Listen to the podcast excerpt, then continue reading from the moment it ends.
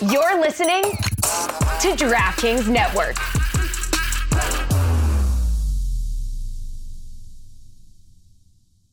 Everybody, thanks so much for listening to the podcast. In the first segment, oh man, we are first of all, we're kind of mobile, right? We're, we're we're in different locations. We're remote right now, but we still doing a hot podcast for you. And guess what we talk about? We talk about Carlos Cordeiro saying bye bye. Oh, and it gets real greasy, kind of like Hope Solo quote tweeting and tagging Julie Foudy, just like that, but for an entire segment. Exactly. And in the second segment, we are joined uh, by Luis Miguel Echegaray of Sports Illustrated. We talked to him in studio. This we recorded this last week uh, uh, while we were in studio still before the lockdown, and we talked to him about uh, working with Grant Wahl. We talked to him about uh, being Peruvian and covering the Peruvian national team and Peruvian players in MLS. We have uh, we have a big it's a strong Latino gang episode. All right, so you're gonna enjoy. So all this and more today on the Cooligans.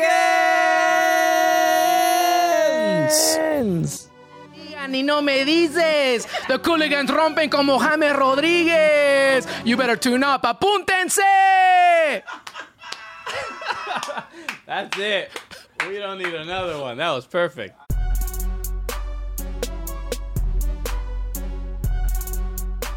Yeah, baby.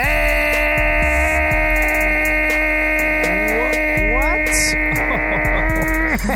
Whoa! Look at I'm fucking around. yeah, uh, a little cause for concern. Your boy's dying. little cause for concern. I'm glad you, we are, uh, you know, quarantined at the moment because otherwise, if you were next to me, I would be running out of the room, Alexis. Oh, buddy, I'm self quarantining. They said we need everyone to go home. I say no problem. I've been there the whole time. I've been begging people to get the fuck out of my way for years. uh, yes, the dreams have come true for the for the laziest of uh, of, of people in the world. Uh, so this is it. This is what we've been waiting for. For those of us who know how to drive, this is a godsend. right now, I know we're not supposed to be out there, but I'm just cruising around New York City, completely unabated. just doing donuts in Times Square. Hell yeah, dude! It's like Vanilla Sky. Hello, everyone. Uh, welcome uh, to the show. Welcome. This is uh, look. We're, we're we're trying to make the most of it. We're trying to be uh, happy, and just in case uh, this might be the first time uh, you're listening uh, to us, uh, my name is Christian Polanco. That's right, it is. And I'm Alexis Guerreros. And also, where you been? what are you doing, buddy? Uh, Damn, it took a goddamn pandemic for you to find us. just just crazy. I mean, it's uh, you know what? If that's the case, uh, we're gonna need more pandemics. I'll be honest. Okay, we're trying to get Bro, these numbers gonna- up. Let's get a pandemic going around sweeps week. Am I right? Okay, ratings are important. Uh, okay. We on TV now, player. okay, you're gonna need to stick with us a little bit more than that. All right. Uh, so, hello everyone. Uh, welcome uh, to the show. We are the Cooligans. All right. We are your favorite stand-up comedians uh, that host the funniest soccer television show and the funniest soccer podcast uh, that you have ever l- viewed or listened to. That's right. But it's not just that, Christian. It also happens to be the gulliest Okay, the gulliest. show you've ever heard, seen, been been been followed by. All right, and we, we should add to the list the least corona corona eist. Okay, That's right, yo. We are sans coronavirus, son. okay. Some of them other soccer podcasts full of corona. All right, you don't even want Yo, it near you. Oh, you hit download. You don't even know what you downloaded, bro. Risky, you know. Okay, you need to. we- We're getting you that that corona free seal of approval. All right, so That's uh, right. The only fever we got is CCL fever, my guy. okay, Are we spreading that to everybody. Okay, Ah, you get a little, and you get a little. I'm contagious, son. Okay, so uh, just so uh, so just uh, to to lay the groundwork of what's going on for to, you know to a couple to a couple people who may not know what's going on. So the what you're listening to right now is the Cooligans podcast, and this is not aired on television. We are we we taped uh, one episode, one hour of our show. It was essentially 48 minutes.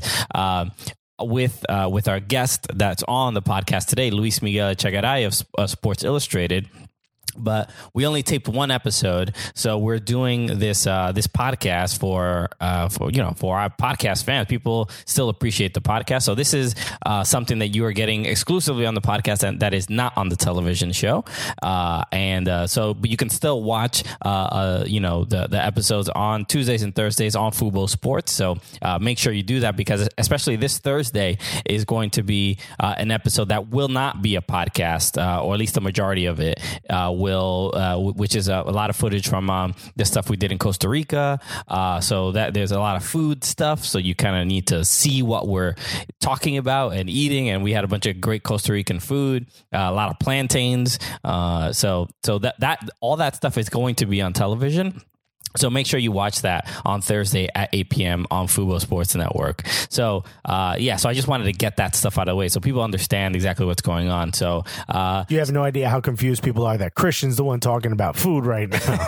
okay, baffled. Uh, yeah, it, it is very odd. Yes. So um, uh, so yeah. So look, obviously, uh, the coronavirus is uh is hot right now. Okay, it, it is uh it's taking over all your your Twitter trends. It is all over the news. Uh, it is taking away your soccer. Uh, uh, it's taking away our soccer, right? And it's uh, uh, it, it's obviously a, a frustrating uh, time right now. If uh, you know, because you're probably I don't think it's frustrating. I hope everyone can kind of understand why this is happening. Well, yeah, I mean, it doesn't shouldn't it doesn't lessen the frustration. Uh, it's uh, you know, being stuck at home is difficult for for a lot of people. Uh, it, it's weird for at least for me. I'm like, uh, I, I haven't been as a- anxious as I, I sort of expected. Um, you know, I've been kind of burying myself in in work and uh, you know, and being emotionally distant from my girlfriend. Uh, you know, it's uh, it, it, it's what gives me strength. Uh, so It's old hat, dude. At this point, you're a pro. no, we we we're not at each other's throats or anything. We're trying to or make it work. We're we're finding you know our own uh, uh, uh, strengths. We're using our strengths to like maintain some sense of sanity. You know, like when uh, when if she needs to work out and and, and you know the, the the casting is not working on the television. Uh, you, all the I, I handle all the the tech issues. Anything that requires You come in, you pop in for IT. You pop in, be IT. like, yo, have you turned it on and off again? Because I know you haven't turned me on in weeks. And then you have that argument. That's right. Well, I look, I, I sneak in the subtle, you know, digs uh, about how she's destroying our relationship, but uh, but I still do just, I just uh, you drop it in every once in a while. Nothing a little, nothing heavy handed, you know? hey, I'm not a monster, okay? Yo, you got to massage it in there a little bit. so uh, uh, yeah, so we're making it. We're making it work. How are you and D holding up? How are you doing it? It's great. You know, unfortunately, she works at a hospital. So for her, this is like she's at war. And this is just like all those uh, letters. Uh, you you you saw sent to uh, the the significant others as soldiers were at war. Oh, yeah, you know, yeah. uh, dearest, you know, dearest Gwendolyn. You know, but if you would have ever seen the letter from the other side, it would have been like, "Yo, everything's chill. I ate all the Girl Scout cookies." how, how long were we supposed to have them for? yeah. When can I have one of the 55 Mexican Cokes I purchased in preparation for today? That's Yeah. kind of how I run the house here, you know? I get it. I get it. Yeah, you're not the just the, you're not the damsel at home just waiting for the you know the the the, the, guy at war. Uh, you're just Not uh, at all. You know, just you, you know, just covered in uh, uh, uh, cinnamon rolls. Uh, and I'm the- just when quickly trying to vacuum up all the Dorito dust so no one knows what happened.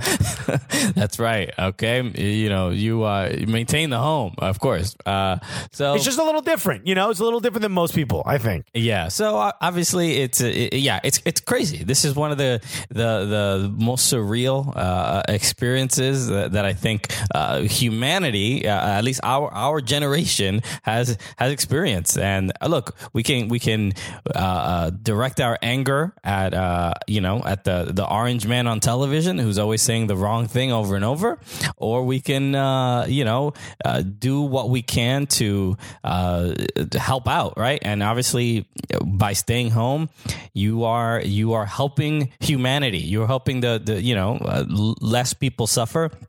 And now that uh, you know, we're seeing more of it now. I mean, like I, I think just a couple weeks ago, when all the stuff was going on in China uh, and, and then even Italy, you you you you might read an article and see that it said uh, you know you, what's going on and like uh, the coronavirus and whatever, but it all felt so distant.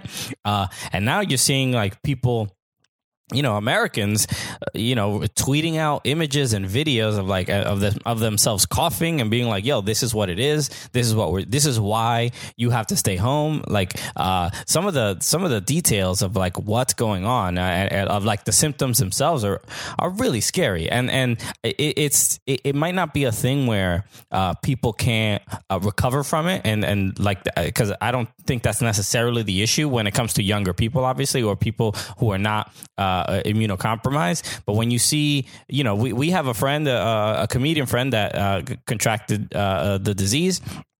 And and you know hearing him kind of describe what's going on it's it, it's scary. And you like you, you, it's just like a, a, a painful respiratory in, infection that uh you know that could that's debilitating. So when you hear stuff like that you're like all right uh, I gotta I gotta do what I gotta do. I gotta stay home. Uh, make sure I'm not, I, uh, you know you don't contract the disease. Make sure you don't share it. Uh, and especially because uh, we're talking about Noah, whose wife is pregnant. Oh, I didn't know Alyssa was pregnant. Yeah, Noah. So Noah Savage. Yeah. Uh, he's a he's a comedian in, in New York, uh, and Alyssa Wolf is, is his wife. I didn't even know that uh, she was pregnant. So obviously, uh, all this stuff is scary, man. Uh, and you don't want any, you don't want anyone to uh, suffer. And just in, and Noah's like, what, what, how old is Noah? He's probably like thirty five. He can't even. He's not even that old. Um, yeah, he played professional basketball in Europe for a little bit. Like right? he's, you know, I mean, he's probably not in the best shape in the world now, but you know, yeah, but um, it could get anybody. He's just one of those people that yeah, it could it could happen to anyone. I mean, I you know I don't know exactly what he does for a living. He's not as active a stand up. He still is, but not as active as he was before. He was doing it full time before. Yeah. Um, but you know, I mean, it just goes to show. Like, I think the the last report was if you were on the subway in the last two weeks, you're potentially exposed to it. Like this, literally, you know, like New York City is one of these areas. Oh, oh, can something spread by being near people? Sure. Well, where this is New York City, okay? Uh, yeah, yeah, So just assume we all have it. You know? yeah. Uh, so it's scary, obviously. So uh, we're all trying to uh, cope, and and uh, you know, re- realistically, like being stuck at home is a, a good situation uh, compared to what some other people are, are, going through. And you you know you don't want hospitals to be overwhelmed. Uh, uh, you don't want like what's happening in Italy, where doctors are trying to, to decide who gets you know respirators and, and, who who who basically gets to live. it's and, like wartime, you know you go in the hospital, they're deciding do you get help or not? Do you live or die? It's yeah. crazy. And the the rumor is is that not the rumor. I mean, you know, all experts are saying we're only ten days away from that. Um, and you know, my wife who works in a hospital is is you know uh, sort of signaling the same. Um, you know, all of this is not you know not this isn't going to go away soon and and how it's impacted soccer. Needless to say is the 10th out of 10 you know uh things on the list to worry about. But you know that is who we are. This is what this show is for. Uh luckily we have a fan base that sort of you know, become accustomed to us going off script and not talking about soccer for long periods of time. Uh, so we may need to lean on that in the next few weeks because what we don't want to do is stop giving you guys content. You know, we haven't missed a Wednesday since we started, and we don't want to do that now. Um, yeah. You know, like you know, this is going to be a, a, sort of a, a living, breathing document, as, as as we used to say in the corporate world. Like you know, these things can change, but we are our plan is right now, and we've had meetings with the network um, over Skype. Uh, our plan is to continue uh, to do the show. We're trying to find ways to do it remotely. Christian is living in, in New Jersey. I'm living here in New York City. There's not a way where we can do it in the same room. Uh, so we're going to try to find a way to do it remotely in the next coming weeks. Uh, but we just want you to know that we love you. We want you to stay safe. Uh, we want you to be healthy. We want you to not go outside. Don't make other people sick, even if you're carrying it. Um, and you know just uh just try to be like a good citizen right now. That's all we can hope for because like you said the orange dude on tv yo my man ain't helping us. You know what i mean? Yeah. like we're dead ass on our own. Uh so um you know the governor of new york uh, new york state just said that uh, they brokered a deal uh for with a testing facility to get up to 5000 tests per day. Um so that's that's gonna uh, help out the city a lot. And i hope that the cities that all of you guys are in are either seeing what we're going through seeing what italy's going through and preparing or you're doing it yourself because yo like get ready Exactly. So, uh, yeah, and like uh, like Alexis mentioned, uh, we we have not missed a Wednesday in, in nearly five years, and uh, you know, a little pandemic is not going to stop us from uh, being consistent. Uh, we're going to if keep. Christian can find high speed internet in the in the slums, I, I hope you're not offended by that of Dominican Republic, in the hood of the DR. If I can be in a castle in Ireland and convince them to give me the Wi-Fi password for the high-speed Wi-Fi they use versus the garbage they give me, then I promise you we can continue to do this. Even if I were to end up somehow getting sick, somehow, I'm not even saying with Corona, just somehow, we will still find a way to do this. I promise you that. That is my promise to you. Yeah, At the very least, we'll exhaust all options. Exactly. So, uh, yeah, there's still uh, a, a, a ton uh, going on uh, in soccer that we uh, clearly have to get to. Um, and I think uh, we should probably start. Um, should we start with Carlos Cordeiro? Uh, Who? the former president and now works for Breitbart, if I'm not mistaken. people are saying it like uh, like uh, Mike Jones. Who? Mike Jones. Who? Mike Jones. Who? Carlos. Imagine he just starts rapping out his phone number. Oh, the tweets, the text he would get. Um, yeah, I jokingly said he's going to get a job at Breitbart. I don't think, uh, you know, all jokes aside, I don't think. Uh, this is the situation. You're the president, right? Uh, and we're talking about the president of U.S. Soccer. Uh, you won the election, right? Uh, no one heard from you during the election. You decided to go straight to the people that were going to vote for you versus the court of public opinion, which was the mistake that Kyle Martino made. Uh, you get the th- you get the vote. Everyone's like, nah, he's Wait, just hold the on, same You, you think that was Martino's mistake? He didn't he didn't politic well enough. yeah. Okay. He spent the time trying to earn the court of public. He came on our show to talk about it, bro. You and I, you and I ain't got no vote. Our fans ain't got no vote. you know what I mean? Sure. Like yeah. I love the guy. I don't know how much sway I love- we have, to, uh, you know, on the election, but uh, but I like get it. Eric Wynalda, right? You know, he had money behind him, but he didn't go to the people that were going to vote. Meanwhile, you know, they're having like secret dinners at uh, Scaletta. Remember, uh, you know, and that guy Yeah. from Jersey's like, "Hey, I'm voting for the girl." You know, remember that guy? that idiot. Yeah, I can't believe he's in charge of people. anyway, um, that Carlos Cordeiro did all that. You know, he was a smart.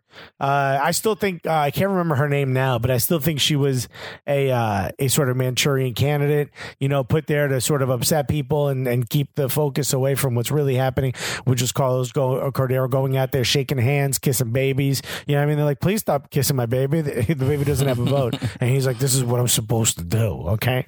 Um, and I think in the end, what happened is everyone's like, "Oh, he's he's the same as the other one."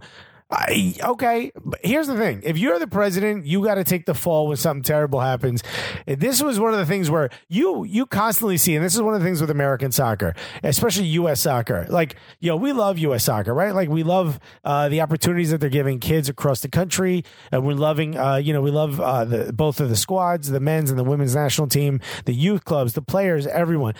But when people have a complaint about it is that like yo you can't really say nothing right? Because like you don't want them to get mad at you. And you know it's bad when everyone comes out and is just like nah this is trash.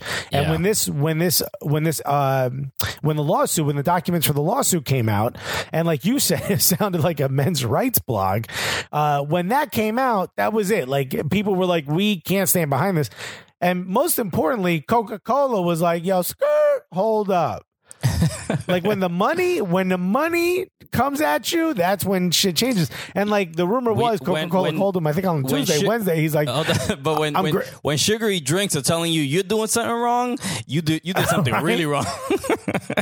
Coca Cola's like, dude, we could strip rust off of a nail in five seconds, and we're still we're still asking people to drink. But we're us. concerned And- about what you're doing to the country.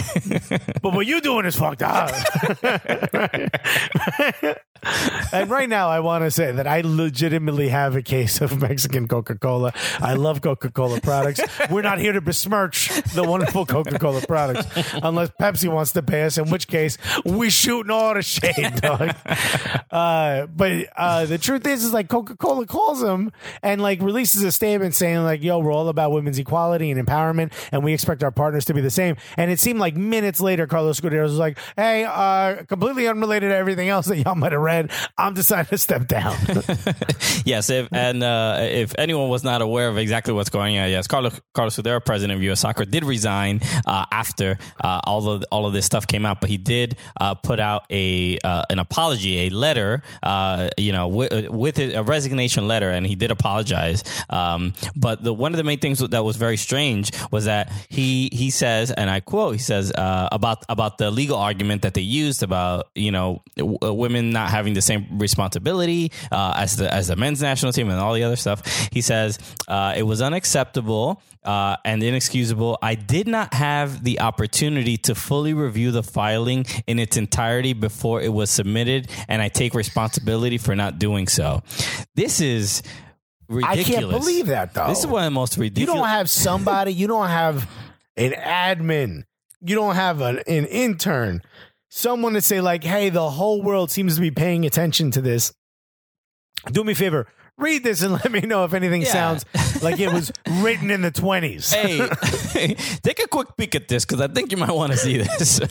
you Just know? want, you know what? I'll send you the link to the file. Why don't you do a little control F? Just do a little find. See if the word broads is mentioned anywhere in there. That alone would have stopped all this from happening. Yes, uh, and and hearing uh, you know uh, uh, the response to this letter, the response to uh, the legal argument from from people uh, within U.S. Soccer, people who uh, who you know former players. Um, you know, I know Julie Foudy, I know Herc Gomez uh, went off on ESPN FC uh, about this stuff, but this is uh, Julie Foudy is is a big one. Herc kind of goes after everyone, right?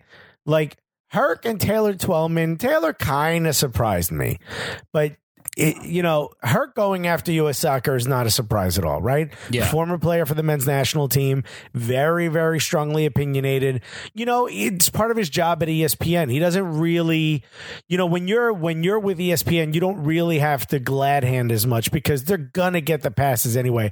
They're a partner for MLS. They're a partner for U.S. Soccer. They're the rights holders. You know what I mean? Like you ain't Yeah. really got to go crazy. Like Well, you know what I mean to, to sort of rights kiss ass. If you're a rights holder uh, for any league, you're you're you know you're paying the money to be able to be like, I'm going to say what I want because I, I paid Yeah. for this product to, to air on my uh, on, on my network. So uh, he like he- some he- of you listening, when you came off your parents' uh, family plan for the cell phone, remember how remember how greasy you talked at that Thanksgiving. Right? I don't need to listen You don't to have a to word worry. you got to say, mom. nah, this is this is trash, ma. And none of us ever liked your yams. right?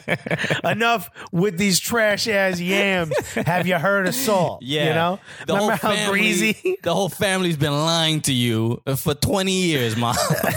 That's right. I can say this. I pay for my own cell phone.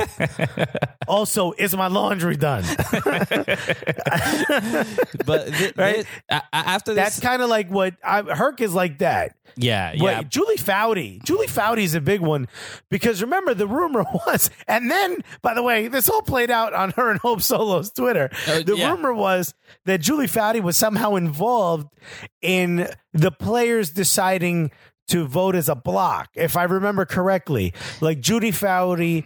Uh, Julie Foudy had some sway in getting the players to vote for Carlos Cordeiro. So her coming out and saying that was like a huge, like at least from if you willing to accept that rumor, it was huge. And then Hope Solo decided to dispel the rumor and just straight up say it Yeah, because in the gulliest way possible. because Julie Foudy did uh, after the video came out of her criticizing uh, everything that was going on uh, with U.S. soccer. Uh, Hope Solo uh, on Twitter said, uh, "Be part of the solution, not." Part of the problem, Julie Foudy. Elections matter. This was always the future when you voted to elect uh, Carlos Cordeiro and maintain the status quo in the U.S. in the 2018 USSF election. And then Julie Foudy, Foudy comes back and she says, Wait, hold on. If if you didn't understand uh, what what uh, Hope Solo uh, said, let me translate it for you. Scrat. yes. Uh, oh, you know what? And I, I I forgot this part. This was also part of the tweet. It says, "quote It should be harder to feign anger when you've done U.S. soccer's backroom bidding." End quote. That was from Hope Solo directly to. Uh, you know what? I don't know if she's saying that directly to Julie Foudy. I'm going to assume so, but it, it, it. I I think she's speaking. Oh to no, yeah, she everybody quote right tweeted. here. She quote tweeted Julie Foudy. She's like, I want to see, I want her to see this, but I also want everyone who follows me to see this. So, uh, And, if I remember correctly, I think Hope Solo is pregnant at the moment she's pregnant with twins, So this- bro. This with is, twins, dog. okay. you gonna catch six hands, Julie. you don't want you don't want this, bro. Okay, so she and then Julie Foudy, Foudy responded. She quote tweeted uh, Hope Solo, and she goes, "This is fantastic, except that I didn't vote, nor have I ever sat on the athletes' council. Don't belittle the great work these players do on that council either. It's not on their backs, and stop saying it is. Point the finger where it should be pointed at U.S. Soccer. Good God."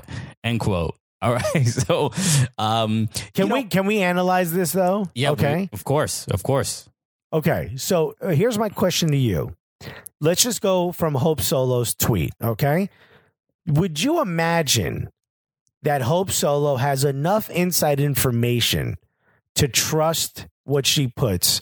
Or do you think she's just trying to start a fire? This doesn't seem like she's trying to start a fire. Well, she. This to me is like th- she has to have some inside information as to what happened. Not only was she running in the election, but she's friends with the overwhelming majority of the people in the players' council you would expect. Or at the least, she has to have one person in there I, who's I- like, "Yo, yeah, like uh, I'm sure. I'm yeah, I'm sure there is right. I'm sure she has uh, some connection uh, to the athletes council. I'm sure. Uh, uh, obviously, she she ran for uh, for president of U.S. Soccer, so she had to interact with uh, with the athletes council regularly, most likely. Um, I, I also think Julie Foudy probably has a lot of connections uh, to the athletes council as well, but I don't know. Uh, you know, she yeah." But you know what this is like? This is like, uh remember Shether when Yes. Remy Ma put out all the information about uh, Nicki Minaj? yes. And then Nicki Minaj just came back and just kind of made fun of her. You know what I mean? Like she really didn't have any data of her own. She really couldn't defend or back up her own shit. Yeah, she just, like, being put like, out like y- a your you career's suck. trash. Yeah, basically, you're not you're not as good as me, and yeah, that, that was basically Yeah. the the, the co- That's kind of it, what Julie Foudy did, right? Like she really didn't say anything. She tried to be like, "Oh, oh, is you calling the players' council trash?" You know what I mean? Like she tried to like kind of like throw the throw the shade elsewhere and yeah. walk yeah, away. Yeah. That's that's fair.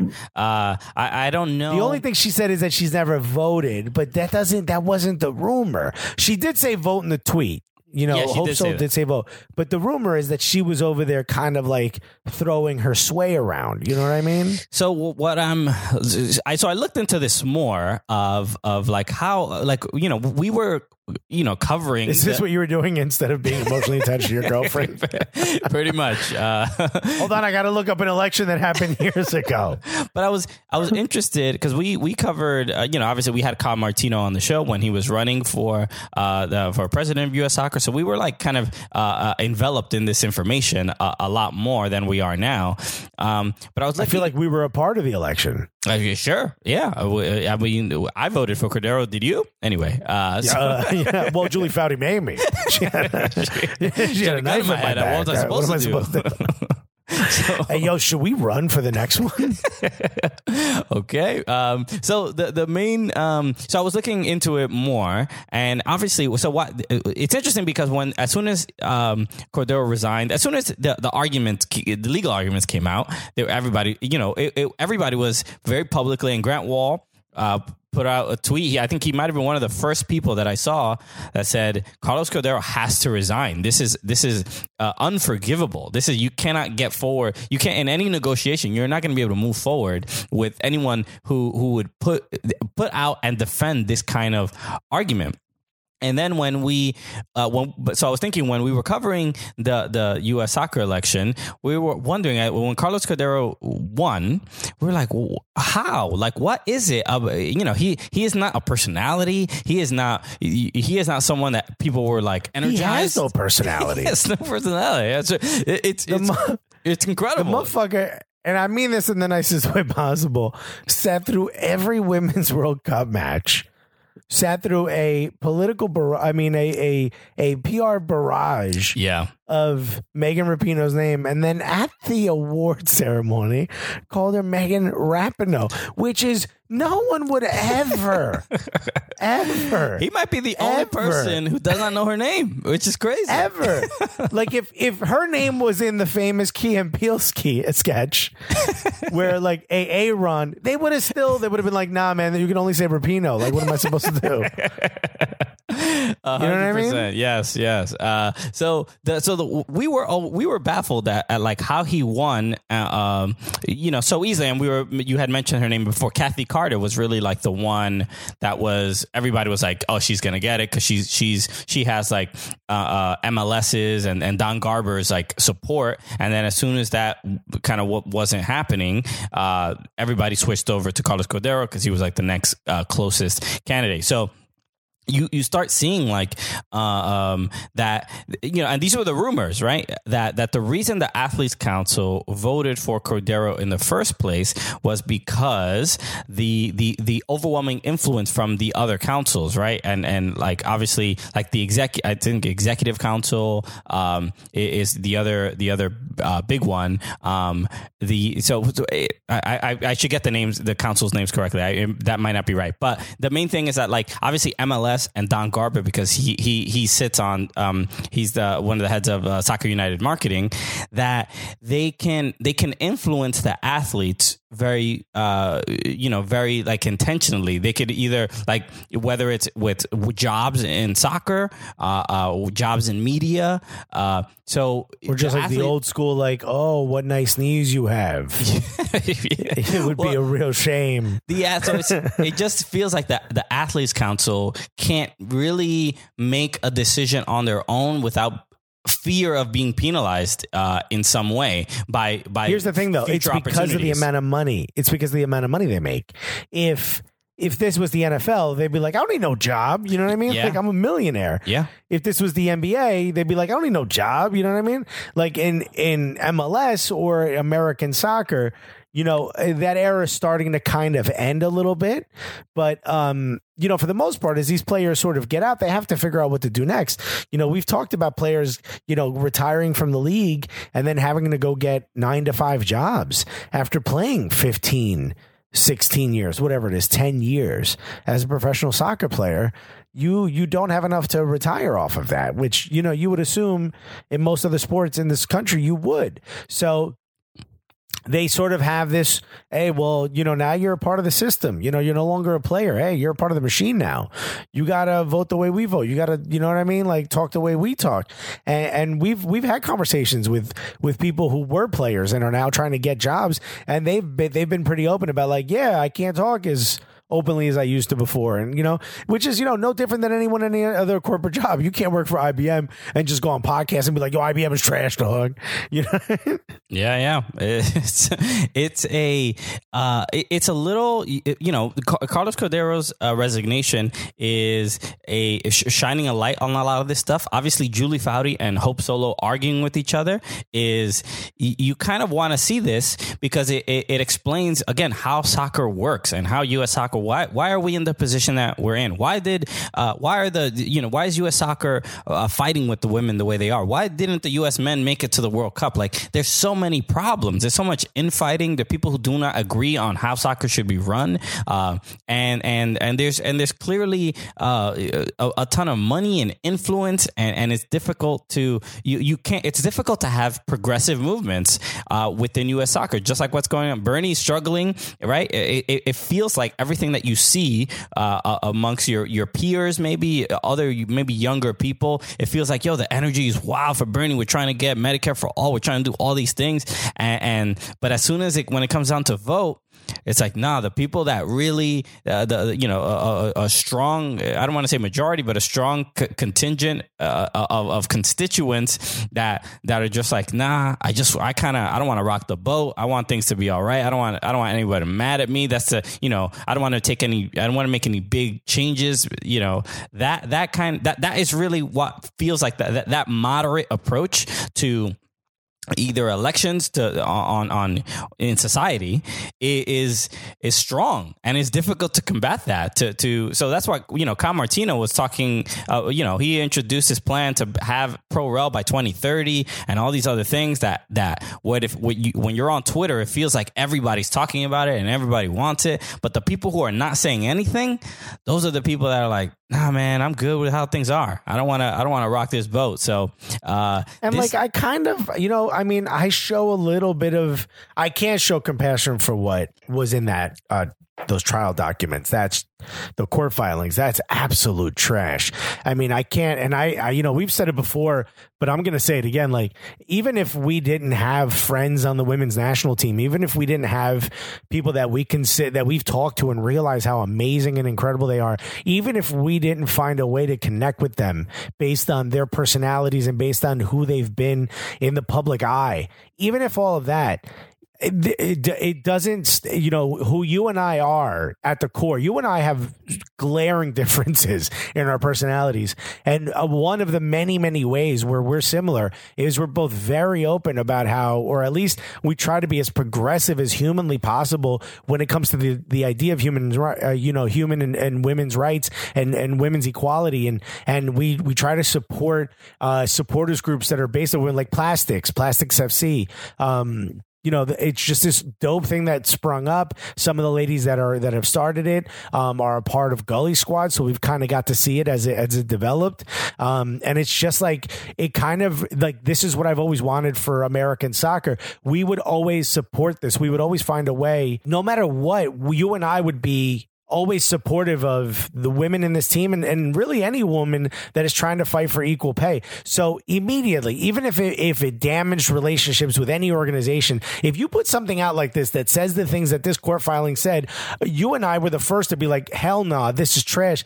And not the first that, that I know. I mean, we would be immediate to say it. We were immediate to say it. And I'm really, really happy to see how many people jumped on board and didn't matter and didn't care about sort of the repercussions possibly of coming out. Like they were just like, no, we can't stand for this. Yeah, yeah. Uh, clearly, U.S. Soccer just got this hundred percent wrong, and not uh, you know the, obviously the the document is is terrible and the argument is ridiculous.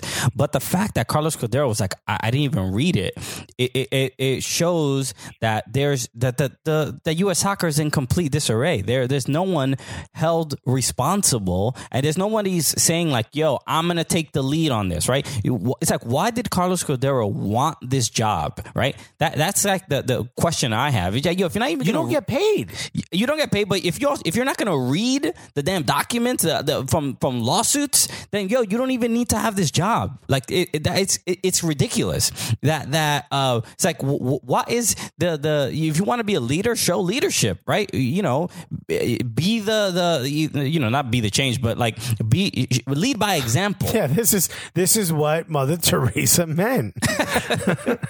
it's like you want to be a leader, lead by example, and and no, it, it doesn't. Maybe it's uh, look, and this is another issue with, and uh, Kyle Martino brought this up as well. Like the president of U.S. Soccer should probably uh, be getting paid. There should be a salary because if you if you're not getting paid, then you, um, look, it, it it opens the opportunity for like, all right, well, how am I going to make my money?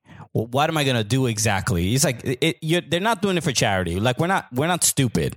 It's not. I mean, look, not getting paid or getting paid a little bit is a recipe for disaster and we've seen that. We've seen that.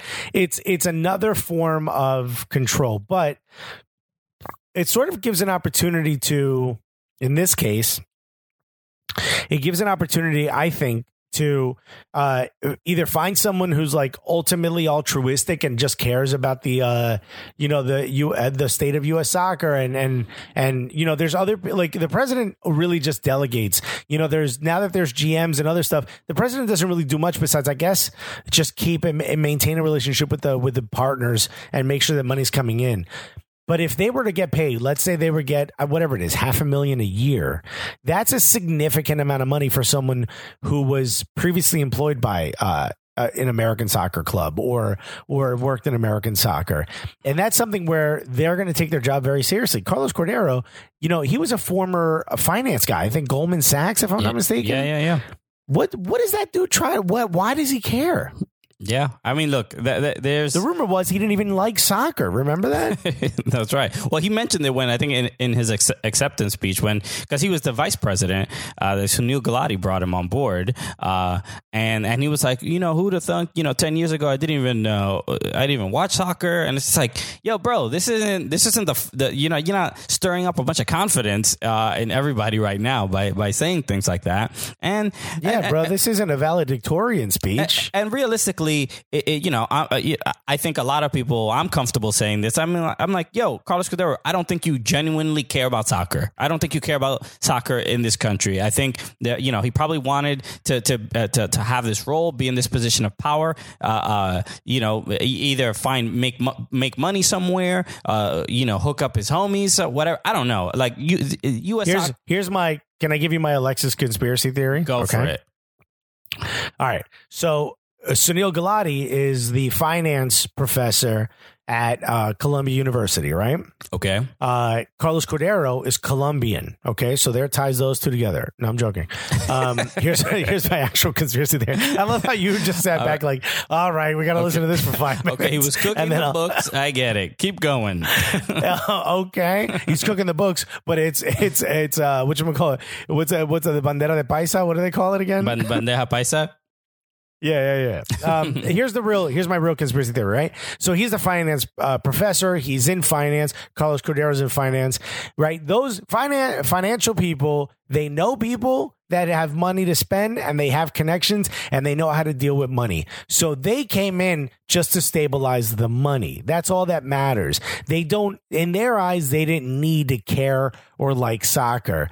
Now that Sunil sort of had to go because they they got dropped out of the um the World Cup or they didn't qualify for the World Cup. And if you remember, Sunil said, "I don't think you have to make wholesale changes because the ball was two inches either wide or Yeah. went in." Mm-hmm. Right? You remember that? That was before he had to say, "All right, fine, I'm not going to run again." And then he took that time, I think, to put all the ducks in order to have someone in his camp to sort of finalize and get the World Cup in 2026, which was the whole thing, right? Yeah. So Yeah. I think that they put that Catherine Carter out. That was her name, right? Kathy Carter, Catherine Carter. Yeah, yeah. All right. They put Kay Carter out, right? So that she could be sort of the Manchurian candidate. So she's the one that took all the brunt. Remember, she legitimately took the brunt of all of it because she went out and said all the things that the general public didn't want to hear. She said there'll be, there'll never be promotion and relegation. And, uh, you know, we don't want to spend more money and yada, yada, yada. And everybody hated her and pointed the arrows at her, talked about her all the time. Every other candidate that was using the public eye, like, uh, uh, Kyle Martino and Eric Wynalda and, um, and Hope Solo and, um, I can't remember the other dude's name, uh, that was, uh, you know, like fourth or fifth in line. Paul, Ca- But- Paul Caligiuri. they- uh, there were a bunch. Yeah, yeah, exactly. So they all had to go and sort of battle that, what she was saying. And that's what was getting them headlines, right? And meanwhile, Carlos Cordeiro could go out and shake hands of all the people that are going to vote that aren't in the public eye that didn't matter. And that's how he secured the vote. They got the 2026 World Cup. As far as they're concerned, success, right? Now, I don't know if they're going to make money off of this or if that was just part of what they wanted, but now they got it. And now it's this effort to sort of sort of push back the tide of change. That's all they're at now. And I don't think Carlos Cor- I think Carlos Cordeiro was like, fine, all right, I didn't read the thing. I fucked up. I allowed this to go through. Uh, it and from what uh, Megan Rapinoe said, this was the tone that was used prior. So she throughout all their court filings, she's like, this don't surprise me. You know what I mean? Like I'm y'all only surprised because y'all reading it. We've been having to hear this. So as far as I'm concerned, this this was a strategy from the get. Uh, what I just don't understand, like, well, anyway, let me finish my statement. This was a strategy from the get go. Once they got the 2026 World Cup, they all were like, "Yo, that's it. We good. We did what we had to do. Now all this is extra. Now they just don't want to lose the money to the women. My point is, is if everyone in the world is watching and waiting and saying, "Yo, pay these women equally," why are you going through such lengths, such bad publicity to stop them from doing it? Why would you go out and hire? PR, uh, not PR firms, lobby firms, like bad right wing lobby firms to try to change lawmakers' opinion on whether these women are getting paid equally or not. And why would you go so far as to allow these lawyers, if you really didn't read it, to say these disgusting things when you know that you're an organization that is responsible for thousands and thousands of young women that are being trained and raised as soccer players and that the parents are putting them in your hands expecting you to have all the care in the world that they have. Meanwhile you're out here saying they're not even capable of doing the job the men are doing. Like Yeah. how i just don't understand why that's your strategy when you know we're all watching. You're doing this while we're watching which Yeah. means you don't give a fuck about our opinion of you. Well- Yeah, this is disgusting. It well, you see, I mean, uh, Megan Rapinoe uh, after the after they won the the She Believes Cup, she had uh, mentioned oh af- after that particular game in the semifinal against Spain, she had even said, uh, you know, don't pay it. She told like right on camera, she was like uh, to all the girls, uh, boys listening, like you know, don't pay attention to anything that was said in that filing. It's not true, uh, and and you can tell it, it was it was uh, reached the level of absolute disgust that she had to be like don't listen to the adults you know uh, quote unquote uh, uh, because they don't know what they're talking about so uh, it's terrible yeah what, what message are we sending to the to the kids in this country Yeah, yeah, it's uh, it, it is quite absurd. And but to hear that, like, oh, I didn't even read it, is is like, bro, there's there's 15 people on the on the board at U.S. Soccer. Nobody nobody read it. Nobody thought like. Yo, Carlos, check this out. This might this might not go well. Uh, they, it's they- so hard for me to believe that someone wasn't like, yo, like, I, I- fine, say what you want, but this sounds bad. No one, not even that much. yeah, it's it's pretty ridiculous. So, uh, and and when you have the president being like, "Oh, I didn't, I didn't even read it," then that that clearly shows that there there's no either chain of command, there's no uh, there's no responsibility held. Carlos Cordeiro wasn't on anybody to to make sure that he was delivered the right information. Uh, it, it- like you said, I, it, it clearly was uh, the 2026 World Cup. That's where all the energy was put in. They they got that in place, and then uh, maybe he just thought uh, the job would be pretty simple going forward. Uh, but whatever, like you know, we we we talked about it last week. We, we I, I don't understand why they don't want to pay the women. Uh, like you know, uh, you have the most popular. Uh, national team, uh, arguably in the world. I mean, even com- com- comparable to some of the popular men's national teams. You have the best women's national team in the world that gets all this publicity. Yeah, there's a lot of negativity and whatever. People don't watch women's soccer, but you you, you can be on the forefront of changing uh, people's hearts and mind uh, uh, about what you know about respecting women athletes, and and they don't want to they don't want to be that. They just want to be uh, part of the problem. Uh, so it, whatever, it, it, it's all absurd. A couple interesting points uh, about this. Uh, I saw Grant Wahl had tweeted this because Carlos Cordero resigns. Um, now Sunil Gulati is no longer um, he no longer sits in uh, as part of U.S. soccer uh, e- either meetings and things like that. Like so, what always happens is that the previous president is, stays involved for like I, I I'm sure for guidance or you know for part of that transition. And now Sunil Gulati is uh, because he left uh, because Cordero resigned. He is now cut out, cut out from that. Uh, so Sunil Gulati, I, I imagine he's not going to be involved much. Um, yeah, I, Uh, that's all. That's my. That's my. I, maybe uh, who knows? Who knows? Uh, but that Yay. those, those are the quote unquote rules. Um, so now Vice President Cindy Parlow Cone, uh, who played for the uh, women's national team, I believe she was on the '99 team, if I'm not mistaken. Uh, she did win a, a World Cup as well. Um, she we actually uh, saw her get inducted to uh, the U.S. Soccer Hall of Fame when we went to the U.S. Soccer Hall of Fame opening out in in Dallas. That's where we did all the FC Dallas interviews and stuff like that. We were there for that as well. Um, I believe I think we met her very briefly. Um, so now the the lasers are pointed right at her. Everybody's gonna be like, "Yo, what are you gonna do?" Uh, so as a I mean, the the initial initially, it seems like there's a there's sort of like a lot of um, positive vibes about her being the president from a lot of people that weren't so positive about Carlos Cordeiro even before uh, that that court finally came out. So you know, I mean, look, I don't know, and I don't think you know, but uh, we can hope. I, But think the, the the hope is maybe this is better. You know, maybe, but she doesn't receive any less of the blame that that Carlos Cordeiro uh, had. Uh, you know, she's the vice president. W- w- did you read it? You know, you're a, a former player. I, I don't think anyone's asked that question yet, but I think I, if I'm not mistaken, I think she might have even said uh, I wasn't comfortable with what I read, and I don't know if she read it beforehand, but. But as far as I'm concerned, if I if I remember that correctly, I apologize if I'm if I'm misspeaking. It's a it's a kind of a thing I do uh, sometimes.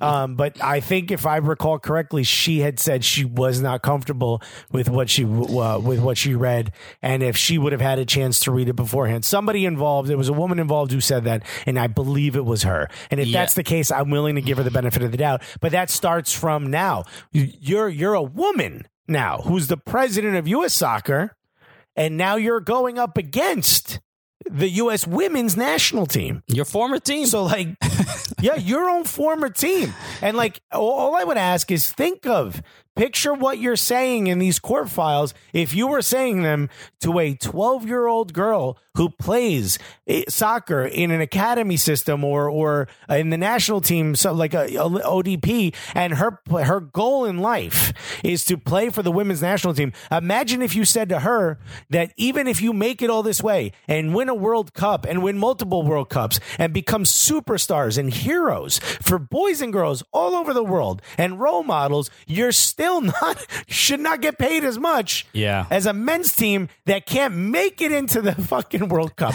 Think about that because that's exactly what you're saying. Because I'll tell you this, my sister's, you know, in her late 30s and my mother's in her, I ain't going to say, but if you said to them that, you would get beat down so viciously.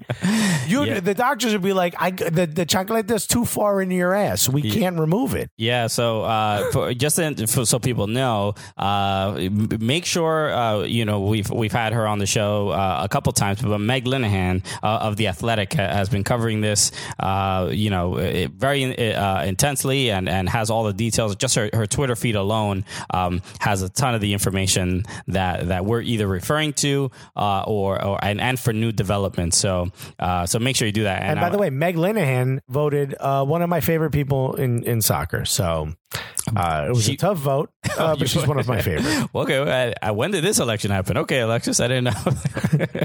Yeah, the results just came in. Christian, I'm so sorry you didn't make it. No, I'm joking. yeah, you have the your your favorite person soccer results right next to your COVID nineteen results. Uh, so pretty cool. exactly. Both arrived at the same time. But uh, Cindy Parlow Cone, also uh, who is right now, yes, the acting, the the interim pro, or acting or interim, I don't know. So what what's going to happen is that there's going to be a uh, at next year's um, uh, um, general meetings, uh, there will be another vote for who gets to continue on uh, for for the rest of the the U.S. soccer term, right? So that was so 2018 is when Cordeiro won. Um, his tenure goes till 2022. So there'll be a vote in, I believe, February of next year for who finishes out the term. So it, it could, if Cindy Parlow Cone decides to run again, she can. Uh, but there, we're, we're gonna go. We're gonna do this again for for that two year term, uh, and then uh, or, or year and a half term, uh, and then uh, 2022 there'll be another election uh, for for for that four year term as well. So this stuff is not going away, and I, I didn't expect to talk about this for nearly an hour, but this stuff is really kind of fascinating. So. Uh, yeah, and, and, just the, the last uh, thing I want to kind of want to end on before and we, obviously we're passionate about it as well. Yeah, yeah. Um, the before we uh, go to our interview, uh, is uh, Cindy Parlow Cone did uh, put out a statement, and I just wanted to uh, read two quick things. One of them, uh, she says, second, she says, we are transitioning uh, to Latham and Watkins law firm as our lead counsel moving forward because apparently the, the, the the law firm that wrote the other one uh, that they did not read uh, is they're, they're, I guess they're done with them, and obviously they feel like the the arguments that they're coming up with are are trash and and and, and are ruining their you know it's a public relations nightmare. So they're moving to a, a new law firm the way, one of those one of those lawyers is a woman. Yeah, I mean, uh, look, uh, we, it, you know, that that isn't nothing. That isn't anything new, right? Uh, there are women that uh, it is still can, disturbing. Yeah, yeah, that are uh, very much either not feminist or do do not believe in equal pay, or, or maybe believe in this this inferiority. Uh, they they just accept it as as truth. and in in general, look, it's not it's not uh, ridiculous uh, uh, to to to to say obviously uh, men are stronger than women, but to to use this in a legal argument as to why they should not be paid uh, a, a, fair sum is at, at, that point you're not even trying to uh, even get close to a, a, place with equality. You know, it's a you know Carli Lloyd, I believe in in uh in one of the statements she said like it's it's a different product. We're not it's not the men versus the women. The, the men would always win. That's not not always but whatever. It, it, that's uh, you know but also and i can't believe likely. they would use that against her throughout the whole thing but um because she was being honest in a deposition but um it's not the women aren't playing the women's national team the us women's national team isn't playing against other women because they can't get into a bracket with the men and they can't win to get in a bracket. That's just not how the sport is played. So exactly. they have to beat the people that are in front of them. That is the way the game is set up and they've beaten everybody. Yeah and and, they and, uh, deserve the money. Out and outside of just a a you know them being uh, incredibly skilled and beating uh the you know the the, the best uh, nations in the world and the best soccer the other best soccer players uh, in in the world, the product that they're putting out is also incredibly popular. It is making U.S. soccer tons and tons of money. So th- this argument that like nobody cares or it's not as good or whatever, it's just like, yo, you're dumb. It's it's it's it, you're not even from a business perspective. You're not coming uh, from a place of of, of genuine care. Uh, yes, the, the you know it, in England it was illegal for women to play soccer till like the 60s or something like that. So it so they've they've had a tougher start and to get to where they have uh, with all uh, uh the, with all that's been impeding them is like yo be helpful. You can help this be uh, uh, just as popular as as the men's world cup and why wouldn't you want that? Like that, that it, it's like there, there's it, it attacks maybe the male ego or or maybe uh, you know some female uh, sense of like no they the men are the the men are stronger. The men have to you know like some some people uh, like they like that place and they they don't want to they don't want that change. So it, it, all, all that stuff is just, uh, uh, you know, it, it's just frustrating to see that that negativity, and, and but to see it from U.S. Soccer is like, like you're. That's when it gets like, yo, like institution from from an institution, the institu- the institution itself. You're you're hearing that kind of stuff, and it's like we can't even get anywhere. We're we're, we're uh, you know, it, it, that that is the frustrating part, at least for me. But the other thing I wanted to uh, to mention was about uh, Cindy uh, Parlow uh, Cone mentioning. She goes, finally, we are going to do a comprehensive review uh, of our internal process to better understand how this breakdown occurred and how it can be avoided in the future. I expect that review to be com- completed shortly. So it's like, it, is this day one of the job? Like now you're trying to understand yeah, yeah. why? How it's like, here's all- your office. I don't know if you noticed your office is on fire.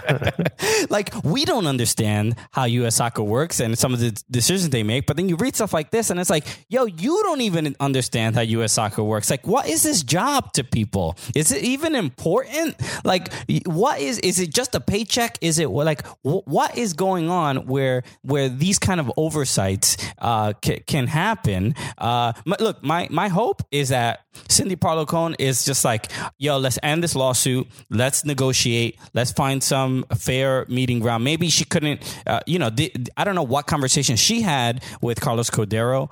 It seemed like they didn't even know each other, right? I don't know. Like, it's your VP, and it's like, oh, yo. She's like, whoever that last guy was. Wait a minute.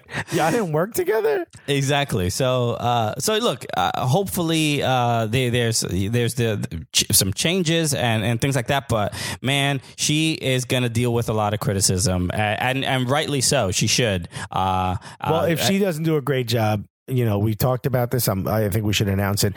You and I will run for U.S. soccer president next time around. Exactly. Okay. And we're going to clean this whole thing right up top to bottom. Oh, right. yeah. as soon as I get some money in my pocket, whoever the highest bidder. Oh, wait, I shouldn't say this on the podcast. okay. No, that's business as usual in CONCACAF, bro. Uh, yeah, yeah, bro. If there's one place that has Newark rules, okay, it would it would be great if they were like just honest about that, and they were like, "Yo, yeah, it's like uh, you know, I do this job for free, but I also take uh, millions in kickbacks. Uh, so uh, look, that's how this thing works. Uh, you you don't like it, you know, you vote vote me out or whatever. Like it'll be just be be a, you know like the way uh, just a ridiculous candidate. Uh, uh, and at least you'd be like, you know, like similar to what people are, people like Trump, even though he's an absolute maniac and an idiot, but people are just like, you know what? At least he's honest. Uh, you know, uh, it'd be nice to see some sense of honesty, even if it's bad news coming from U.S. soccer, and that and we. Uh, you know what? Yeah, you got to show your scars, right? Yeah, yeah. Um, okay, so uh, yes, long conversation about that stuff. Hopefully, you uh, uh, enjoyed it and appreciated it. But uh, look, a lot, a lot. Maybe to... you remember what what the podcast was like before we got on TV. Just one subject for an hour. so um, let uh, so so uh, and again, just a, just a reminder: the the episode, uh, or at least the, the the interview that you're about to hear, was recorded, was taped last week, last Tuesday, uh, with Luis Miguel Echegaray uh, from Sports Illustrated uh, you've seen him on on uh, uh, I believe Planet so- Soccer Planet. he does a, a, a like a, a, show with Grant Wahl. He, he's a writer. So we taped this last week. This is before uh, the any lockdowns or anything was going on. So we didn't, uh, you know, we're not going to talk about any of that stuff. Uh, but we did have a great conversation with him. So so we hope you appreciate that. And and so and I, I guess yeah, this is we're not ra- yeah, yeah that we wrap that show. So that'll be the end of that show and then so we'll just play that for you uh, right now. Yeah but we hope that you guys are safe and, and wash your hands please. Yeah that is crucial. All right. We'll be right back after this Everybody, thanks so much for listening to the podcast. We want to bring in with a word from one of our sponsors, us and you. That's right, Gully Squad, always showing love. Always, uh, yeah. I mean, not only you know we love Gully Squad, but uh, uh in times like these, uh, in, uh, I think it's helpful for for us to be able to communicate with uh, you know our most loyal fans, and and Gully Squad has been with this weirdly therapeutic thing, even for me, and, and seeing the the level of kindness and love happening in the Slack channel things like that. So uh, yeah, it, just been, even the members of Gully Squad helping each other out. I mean, it's been absolutely incredible. And uh, just you know, in any time like the times we're in now, having someone to say, "Hey, this happened to me, and here's what I did, and here's what you can do," I think that's always great. So I'm I'm really happy, and even just like the weight of you know just uh, some fun conversation. People are still posting like their quarantine food and stuff in the food uh, uh, channel, you know, and, and doing all the fun stuff that you'd want out of a community of like-minded individuals. You know? Exactly. So uh, and then uh, so yeah, make sure you, you can join Gully Squad. You want to be a part of it. I know things are pretty crazy right now. You know, some a lot of people are losing their jobs. Like if you don't have money, uh, totally understand. I mean, we're like, we're, uh, it's affecting us as well. There's a lot of jobs that we had lined up and things that were going to happen uh, for us and that are no longer happening. And as as comedians, everything is shut down. No comedians can work. We can't do shows. We can't make money there as well. So all of this is is generally pretty scary. But if you appreciate, uh, you know, our art and you appreciate what we're doing, and you have some expendable income, especially during something, you know, a crazy time like this, feel free to join Gully Squad Squad. Uh, it'll mean a lot, and I think you'll also get a lot out of it as well. So uh, you can join at soccercooligans.com and hit the join Gully Squad button. And uh, we're also going to be adding. Uh, there are some people that uh, had watched our Instagram live uh, with uh, with our ladies. Our ladies are with for the first time. Are we're, we're part of the program. Um, Alexis, That's is- right. We're, as, as our fans called them, and I love this, the Coola Gals. The Cooler Gals. So that's really sweet. Uh, they are yeah, they're they're now our direct competition. Uh, so that's gonna be a problem. And, and we, we will not allow them to be paid the same. yeah, you know all that stuff we said a couple of minutes ago. Forget all that. So- That was for that was for everybody else. we yes, but uh, no, man, uh, it was uh, really cool. We did an Instagram live, so that video uh, is available to our Gully Squad members right now. Uh, and if you'd like to watch that, uh, you can join. Yeah, join Gully Squad. It, it was really, really fun. Uh, you got you'll you'll meet Alexis's wife. You meet my uh, girlfriend, and uh, and you know uh, Alexis. You'll see that I did not exaggerate at all. I mean, they were on for possibly what twenty minutes, and that entire twenty minutes was all three other members of that live roasting me for being, I don't know, uh, an eccentric person. I'll say. oh, the judgment. Uh, what a bummer. Uh, so uh, yeah, it was it was cool. I, we got we talked about some serious stuff because Alexis's wife is a nurse. My girlfriend is a nutritionist. So we kind of talked about how all this stuff, uh, you know, kind of is affecting people and kind of best practices and things to do. So uh, you know, the people that that work in medicine are, are like kind of on the front line of this stuff. So it was kind of cool to hear about that uh, as well. So again, join Gully Squad. You want to see that right now. Uh, so again, soccercooligans.com slash uh, and and hit the join Gully Squad button right at that right on our website. And um, uh, and yeah, It's so- at the top, it's at the bottom, it's everywhere. Just click on the Join Gully Squad button, or you could go to soccercooligans.com slash Gully Squad, G U L L Y S Q U A D, if you want to type it all out. If not, just go to soccercooligans.com and click on the Join Gully Squad uh, button. There's multiple levels. Any level you get, you're going to be able to get into our Slack channel, and you're going to, uh, it's just that you're it, you would be helping us out, and it means the world to us. Exactly. Okay. So yeah, with that said, all the best uh, to you, and if uh, with any of any struggles, uh, we're we're here to help each other out. So uh, uh, so yeah, again, uh, join Gully Squad, and, and we'll see you in the Slack channel. Yeah, baby.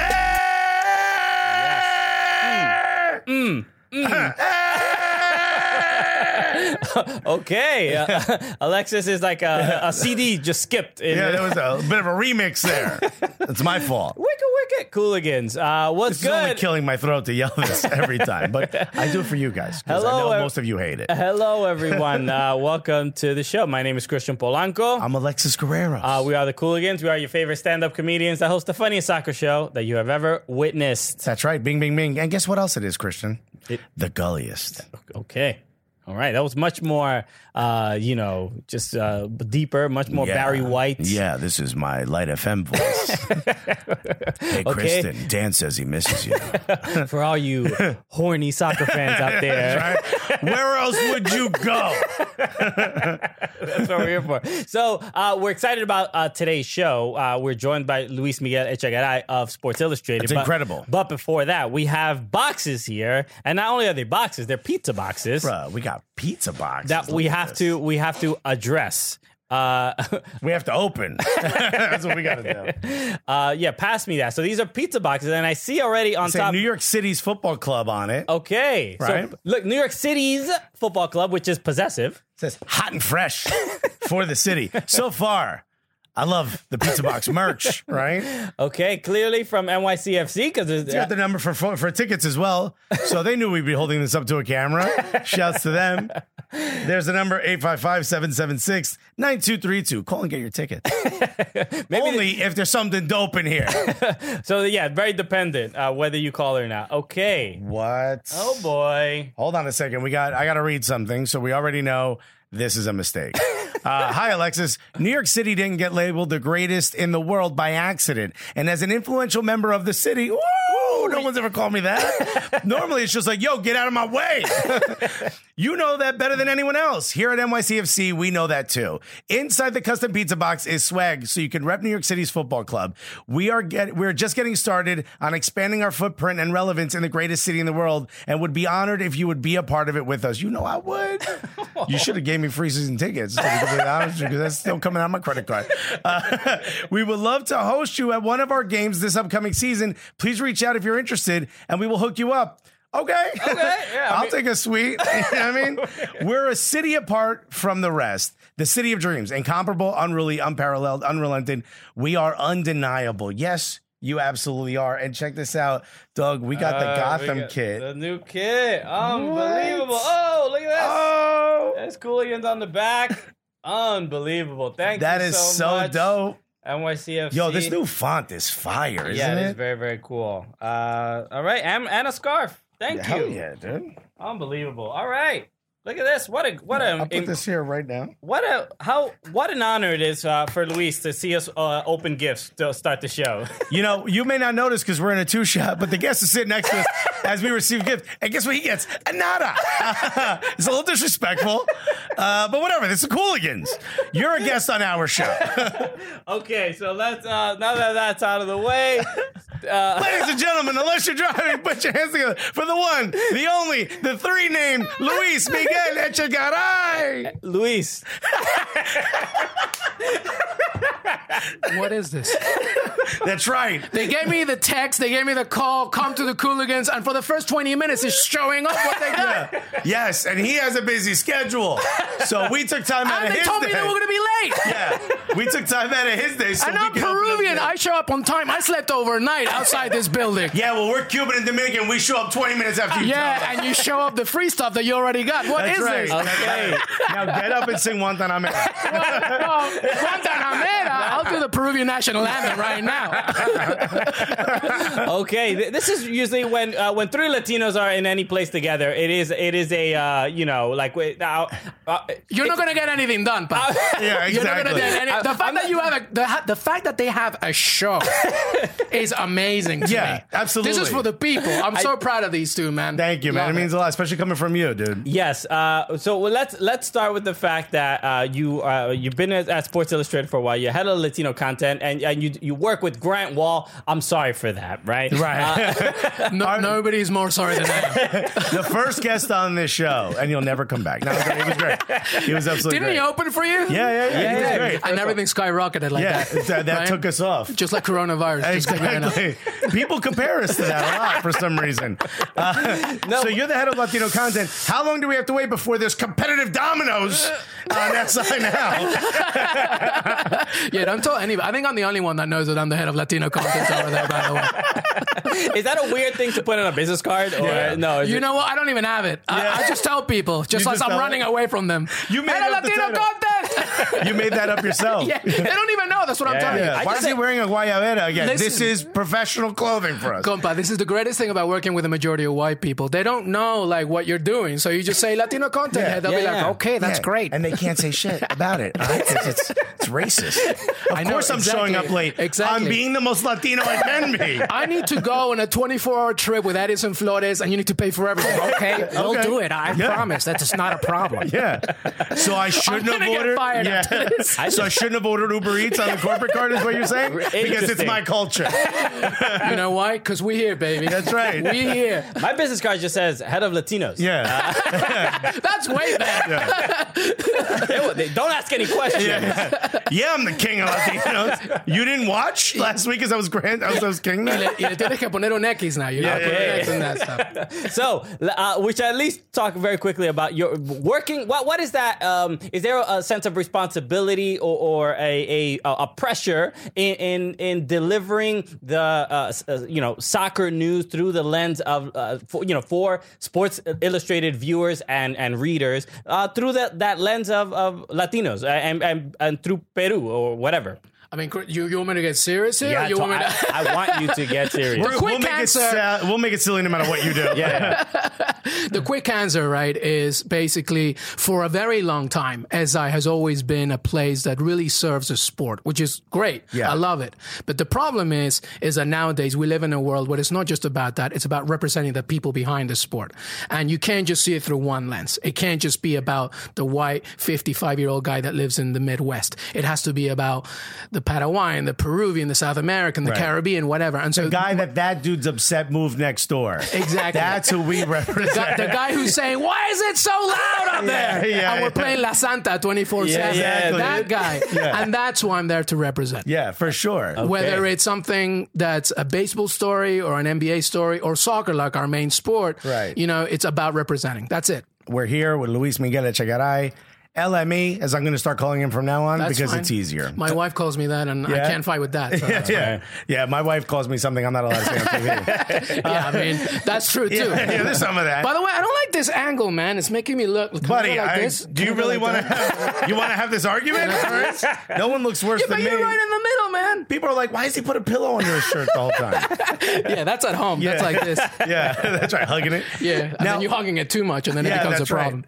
You you're someone who, as soon as I saw like doing content, I was like, yo, this guy gets it. Because you know, one of the things that used to upset me when I would watch comedy, sometimes some Spanish comedians would overdo it and be like, constantly have to prove they're Latino. There's a way to be Latino where you're just a Latino dude who happens to live in, in, in the U.S. and you you're someone who exemplifies that. How did you get to this point? What what got you on the road to being someone who is doing content or or hosting podcasts and things like that? No, I appreciate you, Compa, and, and right back at you, both of you, really. I mean, to be honest with you, like one of my biggest things has always been, you know, I don't want to preach to the choir.